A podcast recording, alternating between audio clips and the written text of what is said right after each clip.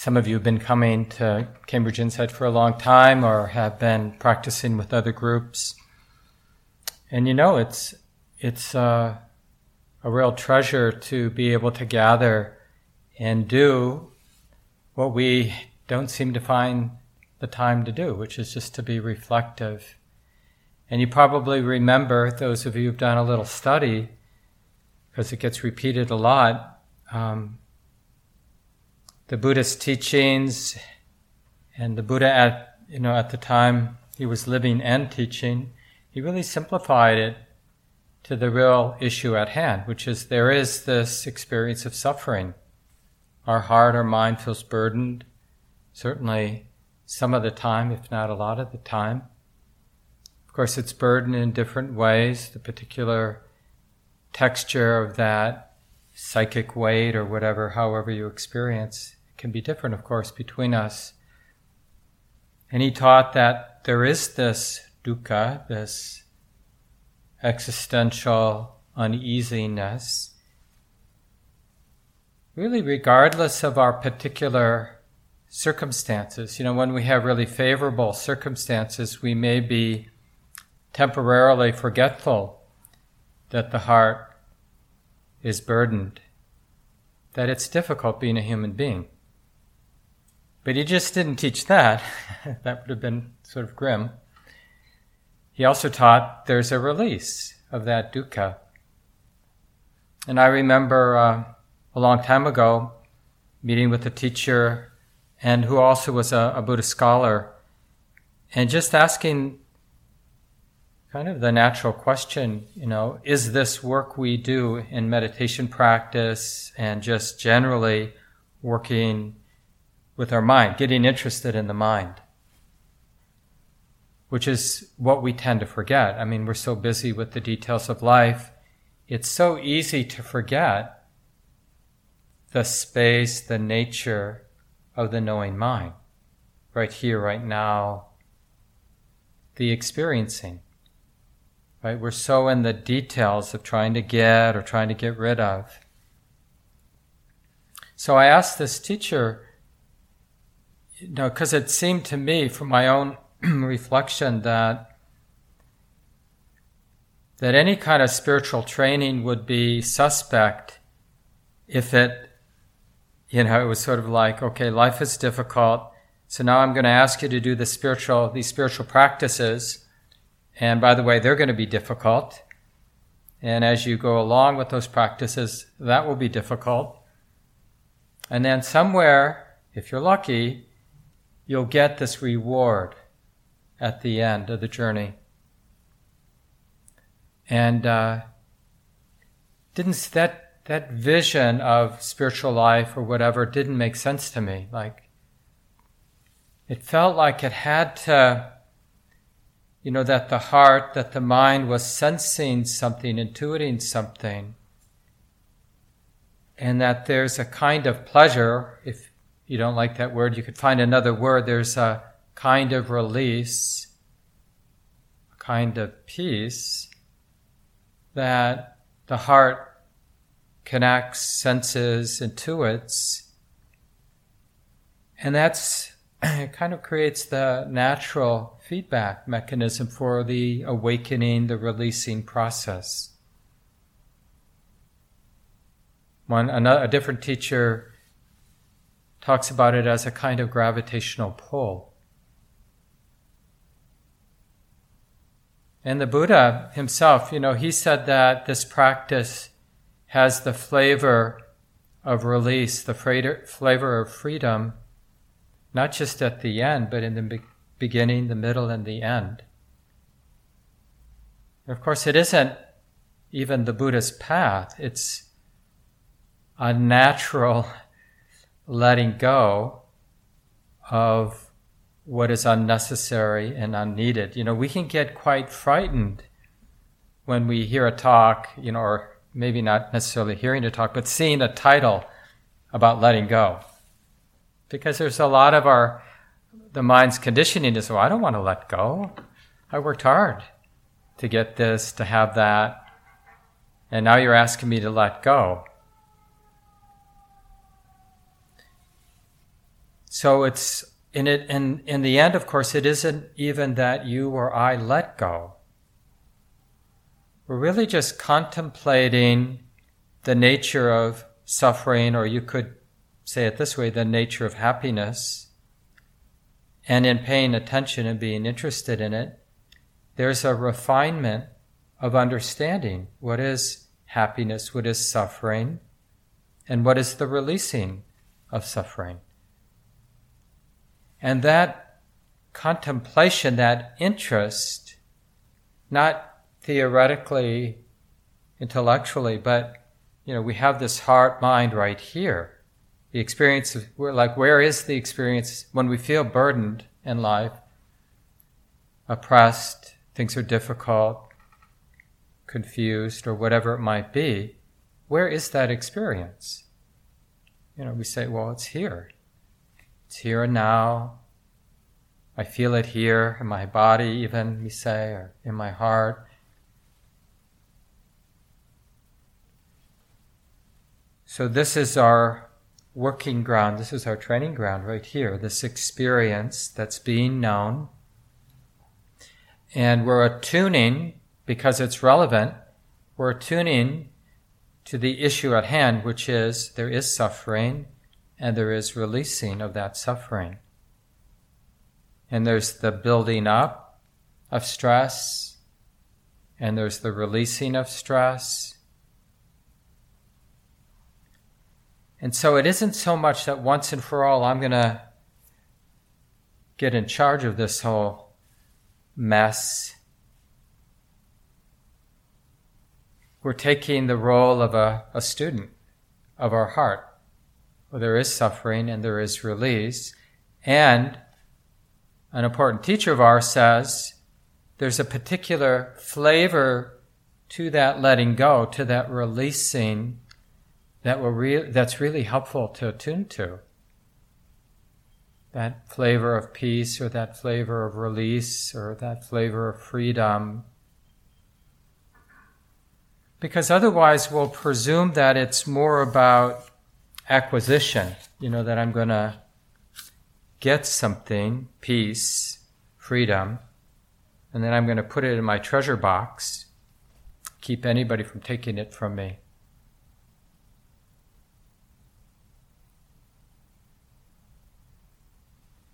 Some of you know Thich Nhat Hanh, this wonderful Vietnamese monk and teacher who died, uh, I think February, just eight months ago or so. He said, There's no way to peace. Peace is the way. And one of my teachers, Joseph Goldstein, a related statement when we understand that liberation is not about getting anything, it's about letting go, that changes how we're doing our practice. That changes how we do our practice. And we could just broaden that, that changes how we do our life, how we live.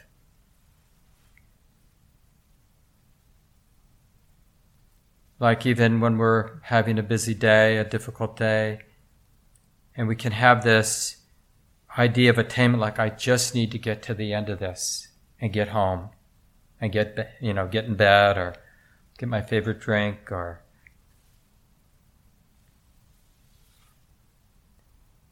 and uh, that's there's so many versions of this attainment this promise that never really delivers. You know, if only I get rid of, if only I have, if only I become. And then, you know, and we call that, you know, the seeking of happiness through sense experience. And um, we don't need to be embarrassed about this or, or humiliated because this is our conditioning. You know, it's just like even when we're sitting, we adjust. And behind that, just endless little adjustments of the body is, you know, I'm going to find the sweet spot and then I'm going to be comfortable and then I won't have to move. Anybody ever find that sweet spot? we never find it. And we do that in our relationships, we do that with jobs, we do that even with the opinions we hold and cling to, you know. What's the right way to think about affirmative action? We're talking about that today, you know, just the, there's so many of these complicated, difficult issues. And this ambiguity is so disconcerting to us because we're not actually interested so much in being skillful. We're interested in once and for all having solid ground that I can depend on and feel secure. And of course, you can see the setup, this worldly approach to happiness, like having a lot of financial security, emotional security, relational security. You know, you're just going to add on to that. An up to date cell phone where the battery lasts longer than an hour or two. And, and then, then I'll be prepared. Then I'll have no reason to be anxious or upset or feel oppressed. But we know people who have all those things beautiful bodies, beautiful setups, and some of them, you know, are in the news and they don't seem happier than we are than we do. Some seem quite unhappy. I'm not saying that I would prefer difficult circumstances to pleasant circumstances. I'd prefer pleasant circumstances. You know, enough resources, good food, shelter, good group of friends. These are important things. I'm not diminishing that. But it leaves us wanting. And we keep going, it's sort of, we keep trying to solve the problem of our heart's uneasiness by doing more of the same. And there comes, hopefully, for all of us, a turning point. Not that we give up on turning the heat up when we're cold or turning the heat down when we're hot and feeding the body when it's hungry and being around friends when we feel lonely. It's not that we give up on those worldly pleasures, it's just that we start to become interested in something else.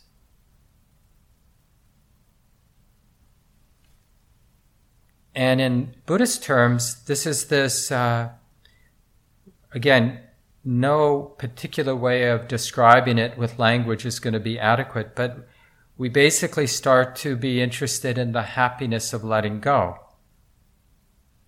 or the happiness of non dependence. Instead of seeking happiness through a dependence on having the circumstances that we find pleasant, we're interested in a happiness that comes from, like in more ordinary terms, we'd say contentment I was talking to someone today who's doing Narayan's uh, program, and the contemplation for the fall, some of you may be in that program, is enough. you know, perhaps this is enough. Like this moment right now. We always feel like we have an idea of contentment. Contentment will be when I have, or I've get a little further down my to do list or finally once and for all get into shape. Then, but contentment actually, you know, when we understand that contentment is available, it's a practice, but it's available, like content with the conditions, the circumstances, even the mind states, the way the body is right now. The Dalai Lama, this is a long time ago, um, I think he said, I don't know if it was in a book, I think it was spoken, that uh, this is a paraphrase, that we're often really discontent with what we have, but quite content with our spiritual practice. And he recommended reversing that. like, I mean, being discontent with our spiritual practice just means we'd be more interested. Like, what the heck's going on with the suffering and the releasing here in the mind and the heart in my own experience. and more content with what we have. And that's the corner we turn when we get interested in a spiritual life. Again, it's not that we give up on taking care of the body, taking care of those near and dear, taking care of our homes. It's just that we're starting to be interested in another kind of happiness. Still happiness. And if you don't like that word, it's still the releasing. Like we get a release from suffering when I get what I want. If I'm hungry and I get food, then that unhappiness of hunger is released. There is a temporary release when we get what we want or we get rid of what we don't want. But the, the very nature of this sort of worldly pursuit of happiness is have we ever found the end of that those desires? There isn't an end. When we gratify a desire how long does that gratification last we always wanted to grow up and then we grew up you know or we wanted to have a car and then we got a car, or we wanted to have a partner and then we got a partner. But it doesn't end that, that kind of internal hunger for something new, something better, something less.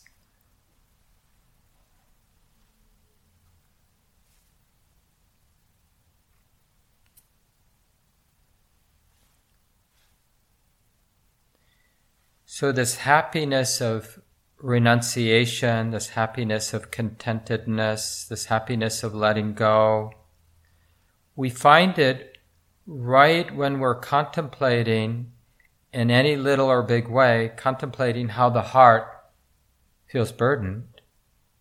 You know, and remember, our heart feels burdened even when there are really good circumstances. You know, when we get excited, if we really look at the experience like, oh, something good is happening, there's often a grip in our heart, even in those so called nice times.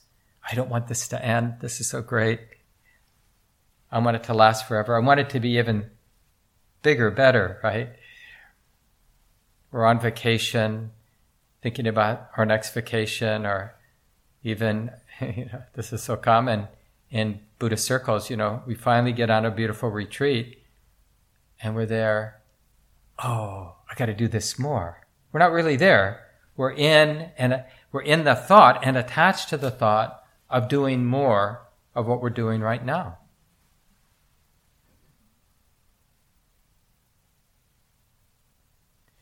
And the interesting thing about contemplating like all day long, not just, I'm not talking about when you're meditating, but that's a good time too, but contemplating all day long the actual experience of the heart releasing. Whatever grip, doesn't matter. Any grip that is there in the heart is worthy of contemplating until the heart, until there's a realization or a recognition of the releasing. And like I mentioned a while back, we don't actually do the releasing, the putting down. Like some problem in your life appears, you're walking down the street or you're doing whatever you're doing, and you remember this problem.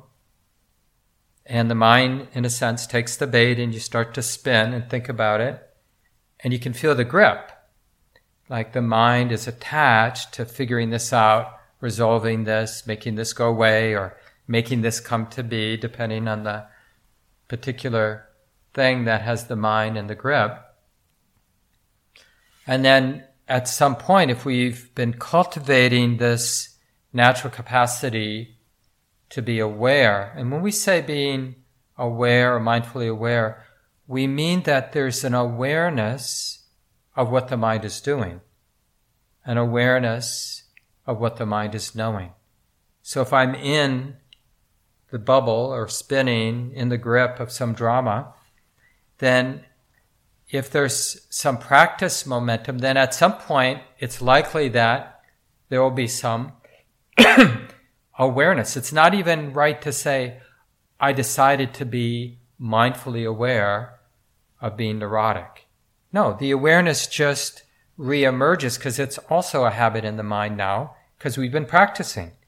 So mindfulness will return, that mindful awareness, and there will be that simple recognition oh, the mind is like this now. It's worrying, it's planning, it's strategizing, it's doing whatever it's doing. It's like this, it feels like this. This is an experience being known.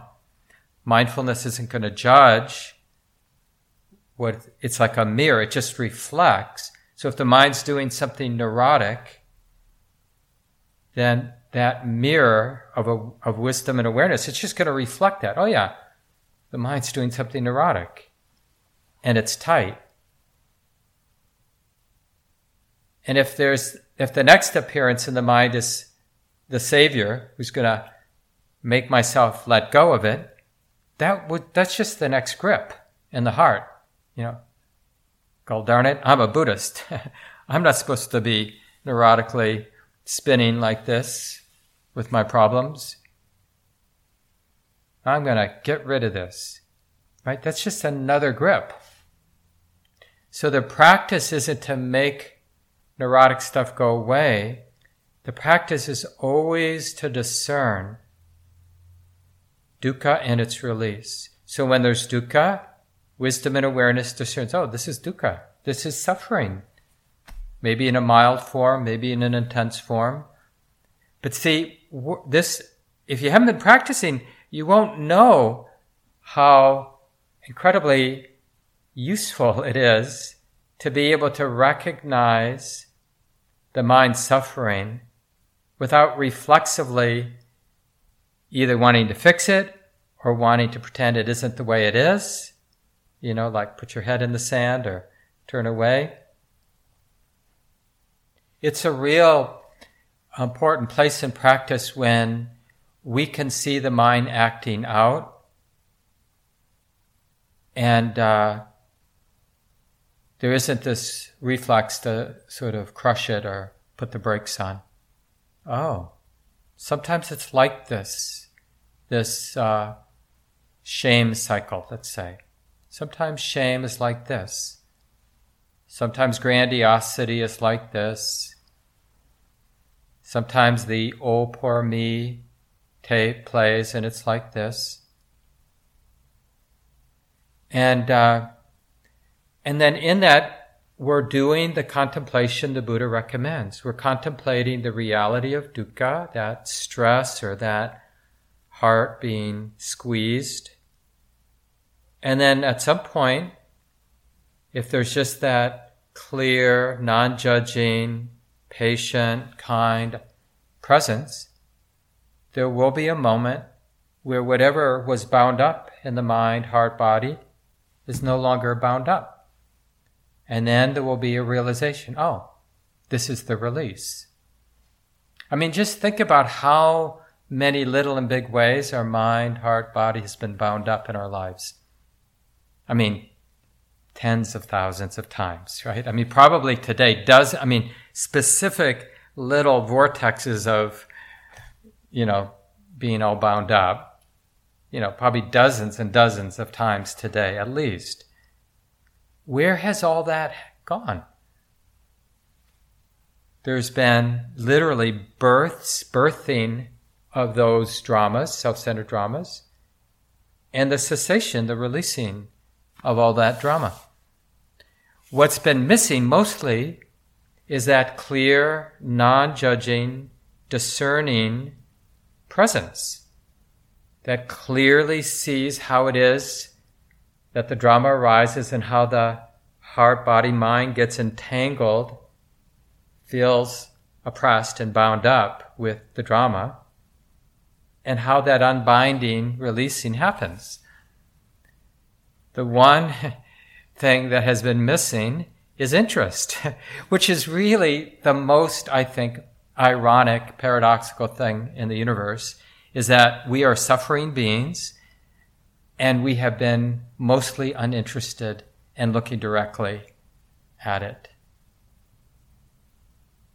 We look at other people suffering quite a bit and have all kinds of opinions about it. especially our partners.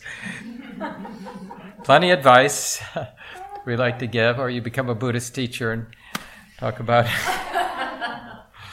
well, actually, there's advantages to being a, a Dharma teacher because it begin, becomes humiliating when we're not, when I'm not looking at my own stuff. Because, you know, I'm talking about it all the time.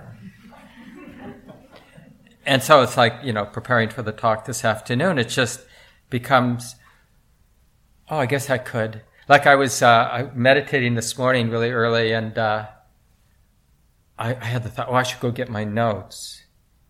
And then it occurred to me, because it was early and I was still in bed and I just sat up and I thought, uh, well, you know, my mind is right here.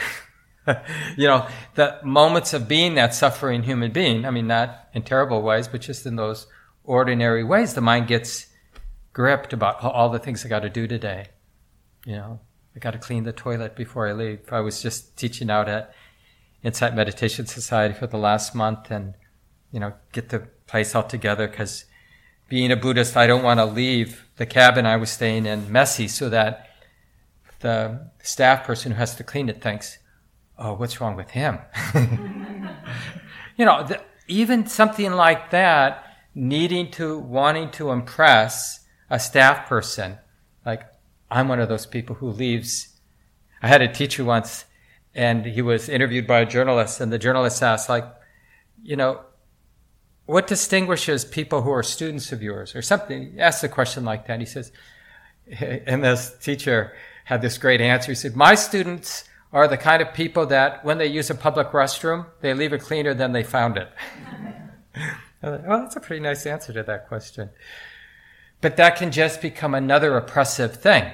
You know, like, oh yeah, I gotta, cause it's just another way, like, I need to be seen in this way.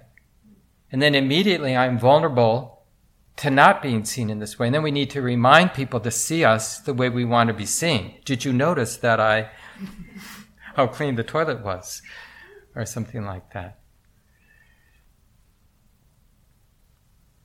I mean, there's literally an infinite number of ways to cling, to grip, including in all of our spiritual practices, right? We can get identified with all of our spiritual forms and teachings and practices, insights, even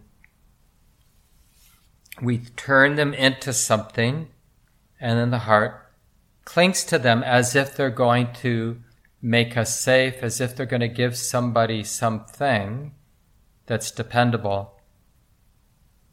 And it's actually in the wrong direction.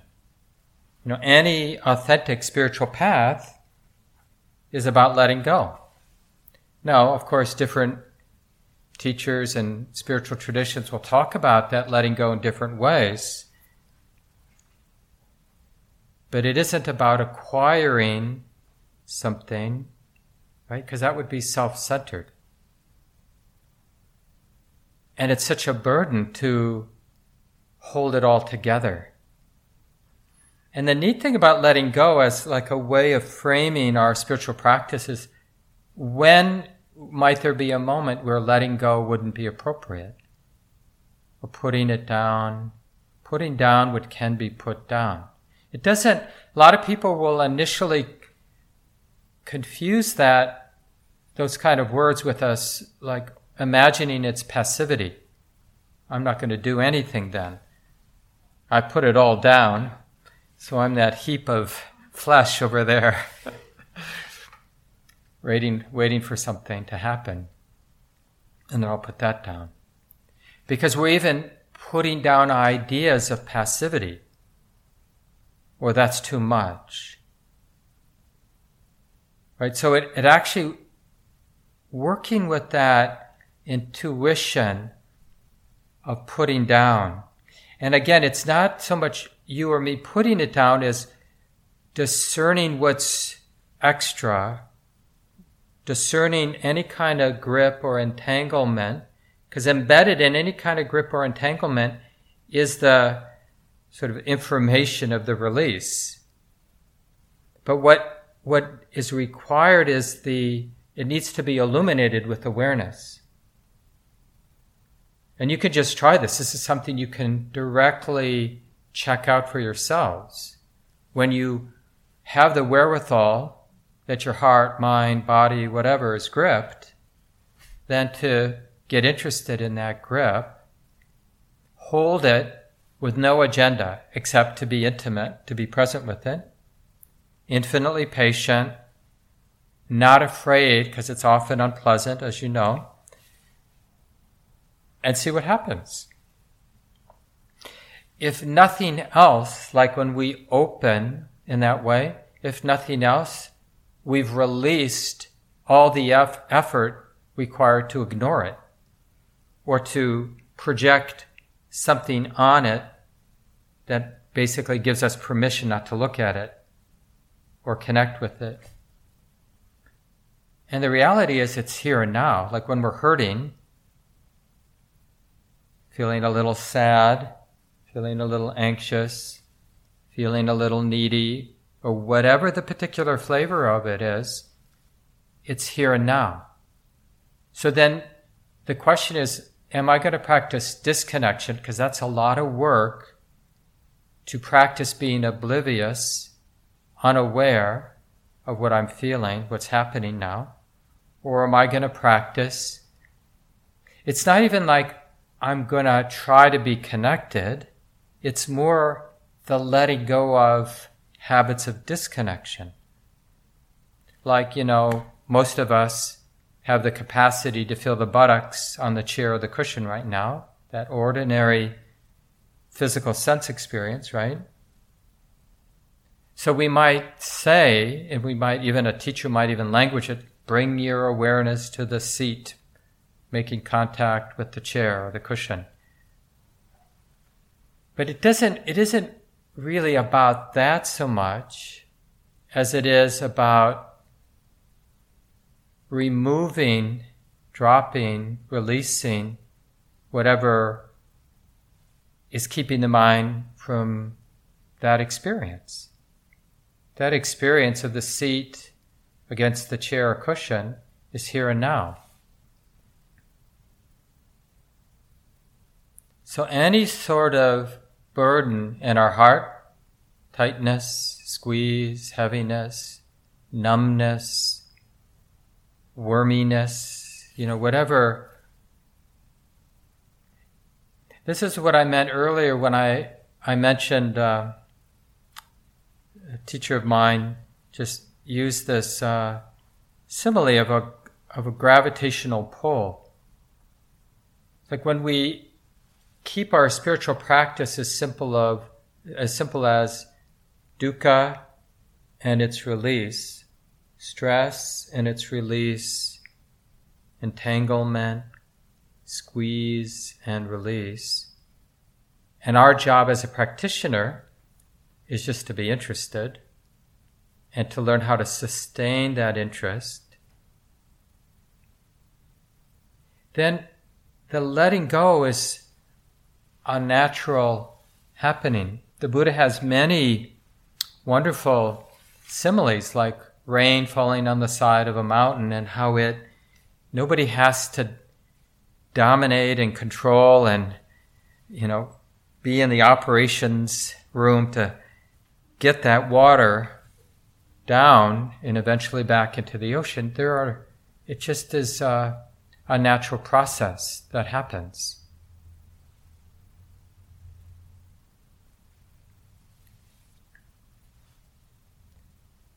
Ajahn Chah, some of you know, very well known teacher in our tradition, this early Buddhist tradition, uh, Thai monk in the Thai forest tradition. He died in the 90s, but trained a lot of our senior teachers.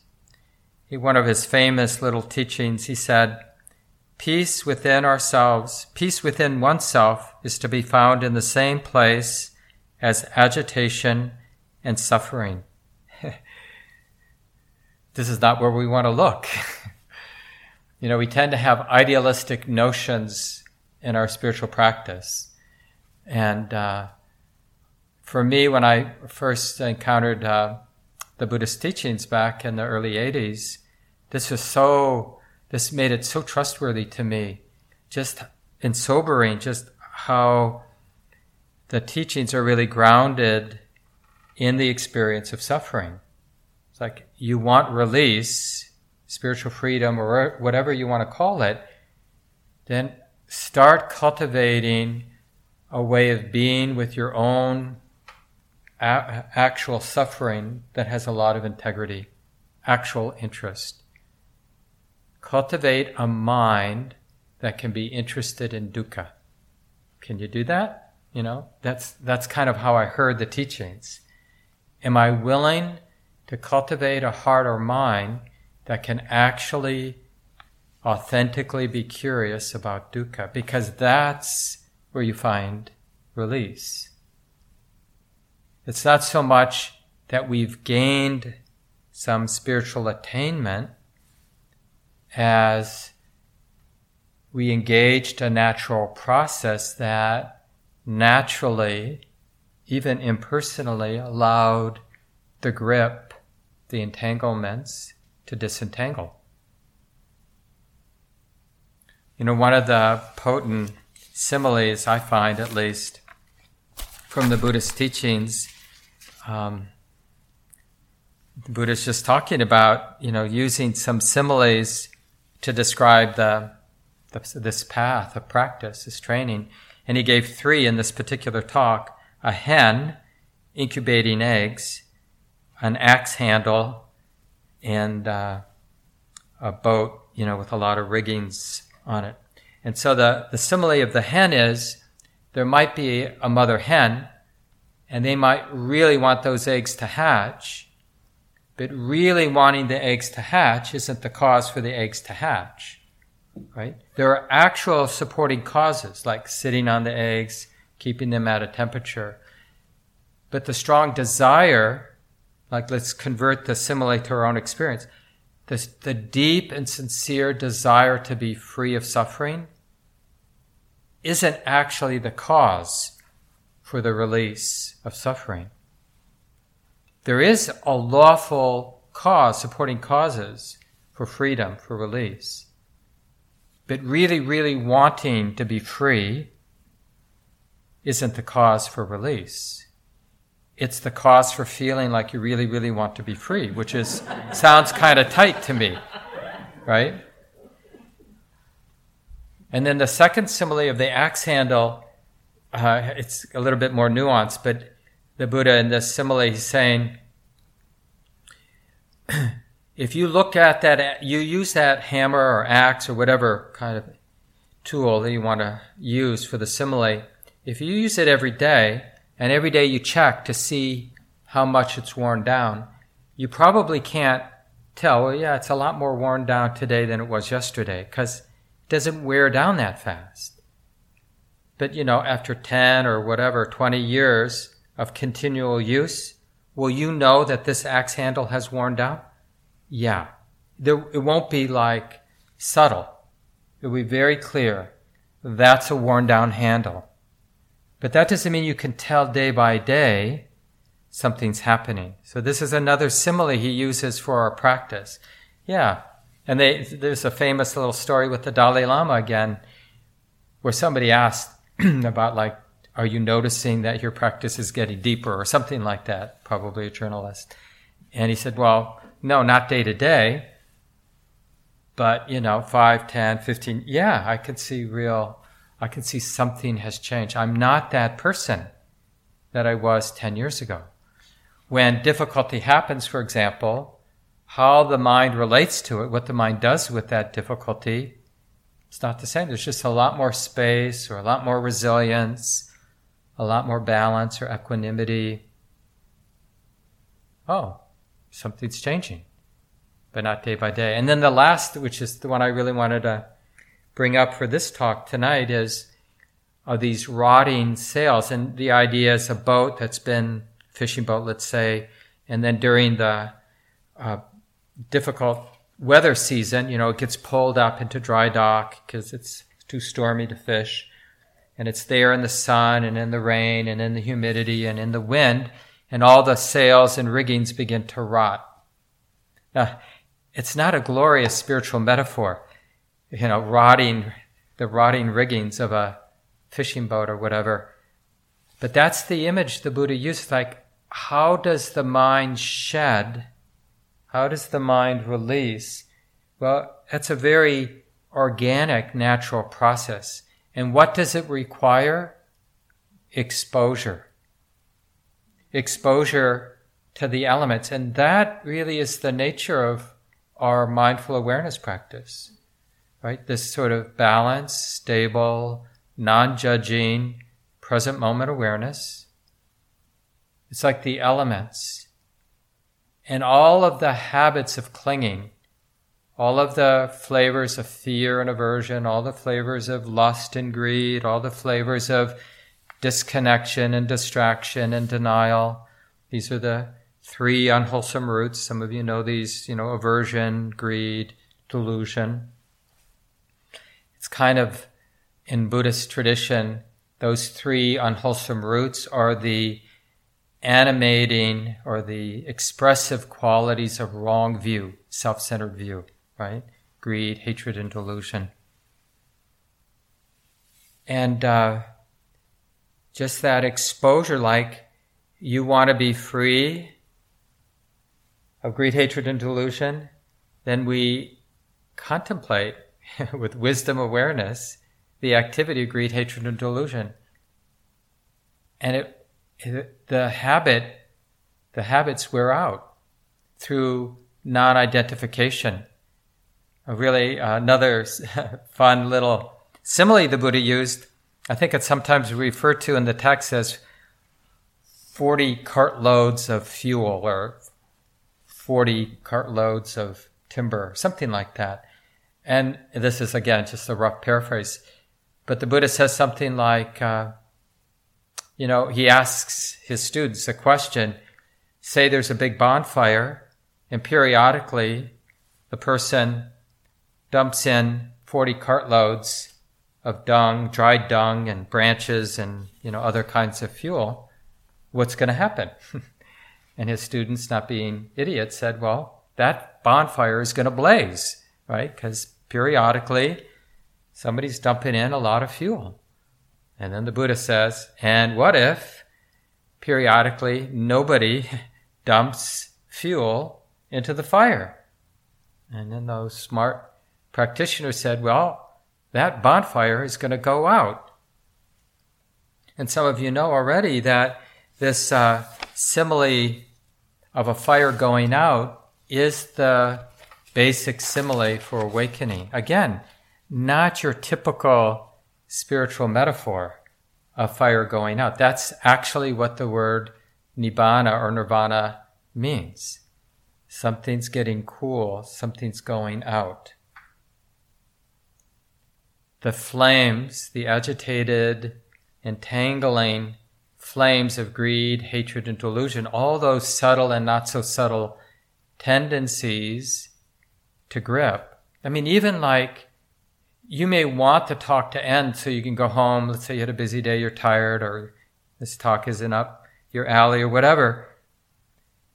But the, the identification, the grip of not wanting to be here when you're here, you see, it's like, it's dysfunctional. It's like not adding anything to your well being. Either you should leave, right? Or we should be okay with the unpleasantness of being here. But being here and actively not wanting to be here, or being married and actively not wanting to be married, or being in a job and act, or whatever it is, that's the suffering that can be released. And the contemplation is simply to develop this intuition, this wisdom intuition that recognizes what's extra, what's unnecessary, and keeping that in mind because it's actually the issue at hand. It's actually what the heart is naturally interested in. What is the hard heart holding to, attached to, identified with, grasping in ways that isn't contributing to my well being or anybody's well being. Can we keep it in mind? And if I keep it in mind in this balanced way, does letting go, does releasing happen? And the more we have moments of seeing that non judging, patient, non controlling awareness and the release that follows, then a kind of confidence begins to build. It's a natural feedback loop. You know, remember the Buddha's basic premise from his own awakening is what's happening here, internally, externally, anywhere, what's happening is nature. These interdependent natural processes. It's all nature.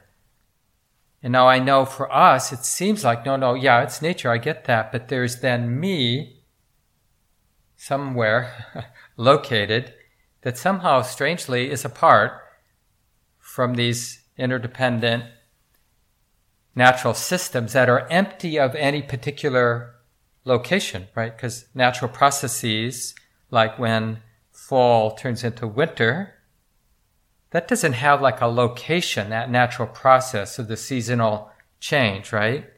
Or you can think of any natural process. It doesn't have a center to it. Still, it's real, it happens, just like a human being, but we tend to insert or project a sense of a somebody that sits. And so, when the Buddha shares this understanding that arose in his own practice, he had to explain, well, when I suffer, it sure feels like there's a me who's suffering. And when that suffering goes away, it really feels like there's a me who's relieved. So the Buddha, like part of his teachings, is mapping out how suffering appears to be personal, but it's just a natural process that's being misunderstood or not seen clearly. And awakening is also a natural process. What keeps suffering, what in Buddhism we call samsara, what keeps that in motion, doing the same thing, getting the same results, is the not seeing the breadth and depth of what's happening in the moment.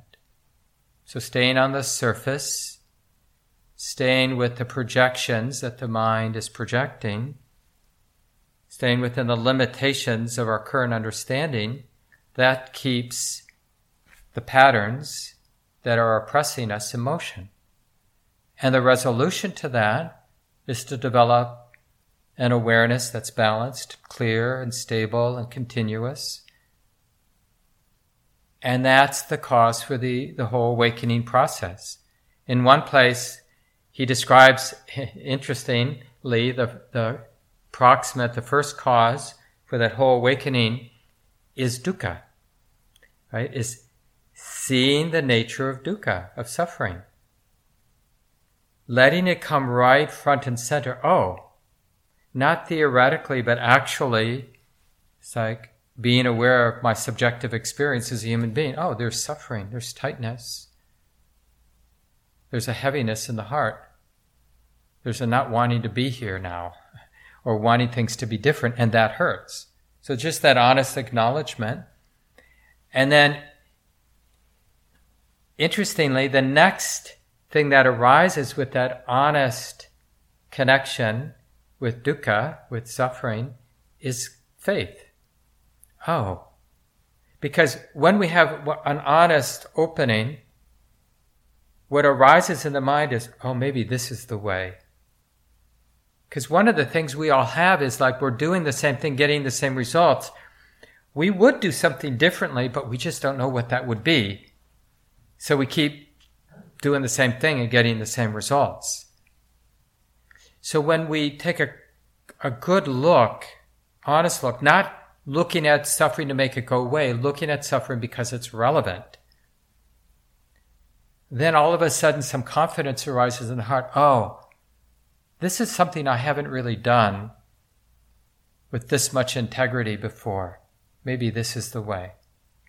And then some joy. That's the next thing he points out. Joy begins to arise. And a lot of the other wholesome factors come into being, including deeper tranquility. And it simply begins with this turning and respecting of the way the heart is, our heart, not theoretically, but actually.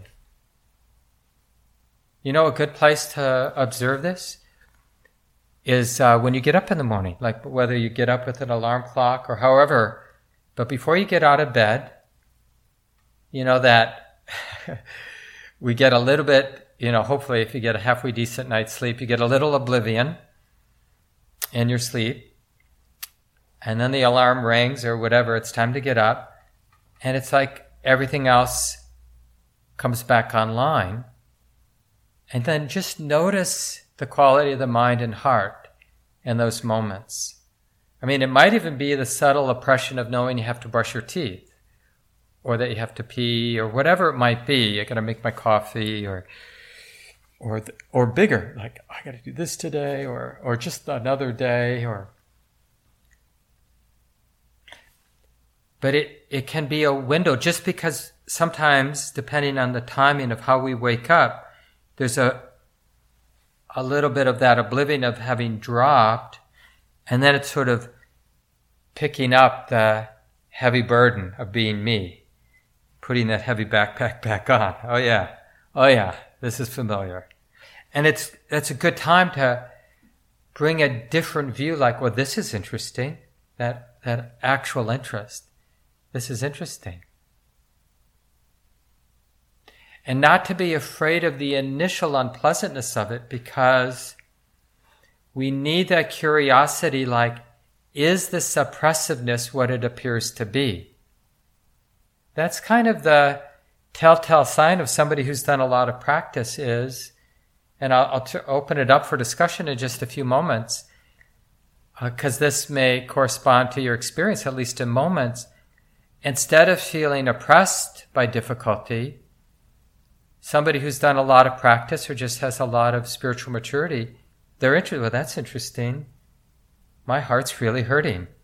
This feels really hard oh, this is interesting. Like, why is this experience that I'm related to, why is this so hard? Is there another way to be with this, to open to this, that could be okay? And part of that curiosity is like when we, it's not going away, like we're, I'm, hey, I'm being aware of you. the Buddha said, You'll go away. So it's like, uh, well, maybe the awareness isn't patient enough. Maybe there's a subtle agenda with the awareness. Like, if I look at you, you'll go away. so we have to relax as if it's never going to go away. We're not looking at dukkha to make it go away. That's more of what gets us in that suffering state. We're opening to dukkha because it's here and now. It's the nature of our experience, the nature of our life right now. This is how it is. And this is really the ground of just wholesome relationships where we meet each other in this more authentic way. And it doesn't deny joy and pleasure. It's just the beginning of a more sober and liberated life because we are beginning to release the need to be in denial and the need to be deluded, to basically be lying to ourselves and to each other. And I, I want to end by just saying that maybe I'll read from uh, Gil Fronsdal's article about Nibbana because it's it can be easy to misinterpret what I've just said recently. Oh, so the culmination of spiritual life is this like, yeah, we're all suffering, but at least we know it. you know, and, and th- that alone, I think, would actually be a good step. You know, just that honest acknowledgement. But we want to keep open, you know, our spiritual ancestors, some of our contemporary teachers, our Dharma friends, people who have a sincere practice who've been at it for a while. They'll report from their life, their practice. Like I mentioned, you know, the, the Dalai Lama said, oh no, no, there's, there's been a real change. This heart is not as burdened. There's a lightness, of freedom, a space that wasn't there before. And there's a confidence that comes from that. So let me just read this. This is an article that was in Tricycle magazine by Gil Fronsdal, a wonderful Dharma teacher, and he's also a wonderful Buddhist scholar. So it's a wonderful combination of his depth of practice as a meditator and his uh, scholarly work. And it's called Nibbana.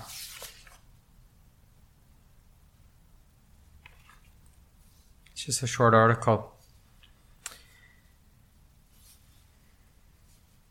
He writes at the end of this short article Experiencing Nibbana is like taking a dip in a refreshing pond. A quick dip, and we're slightly refreshed.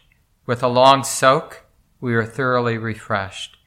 Even the first brief dip into Nibbana is a powerful lesson in the possibility of a great happiness, freedom, peace, a peace not dependent on the conditions of the world.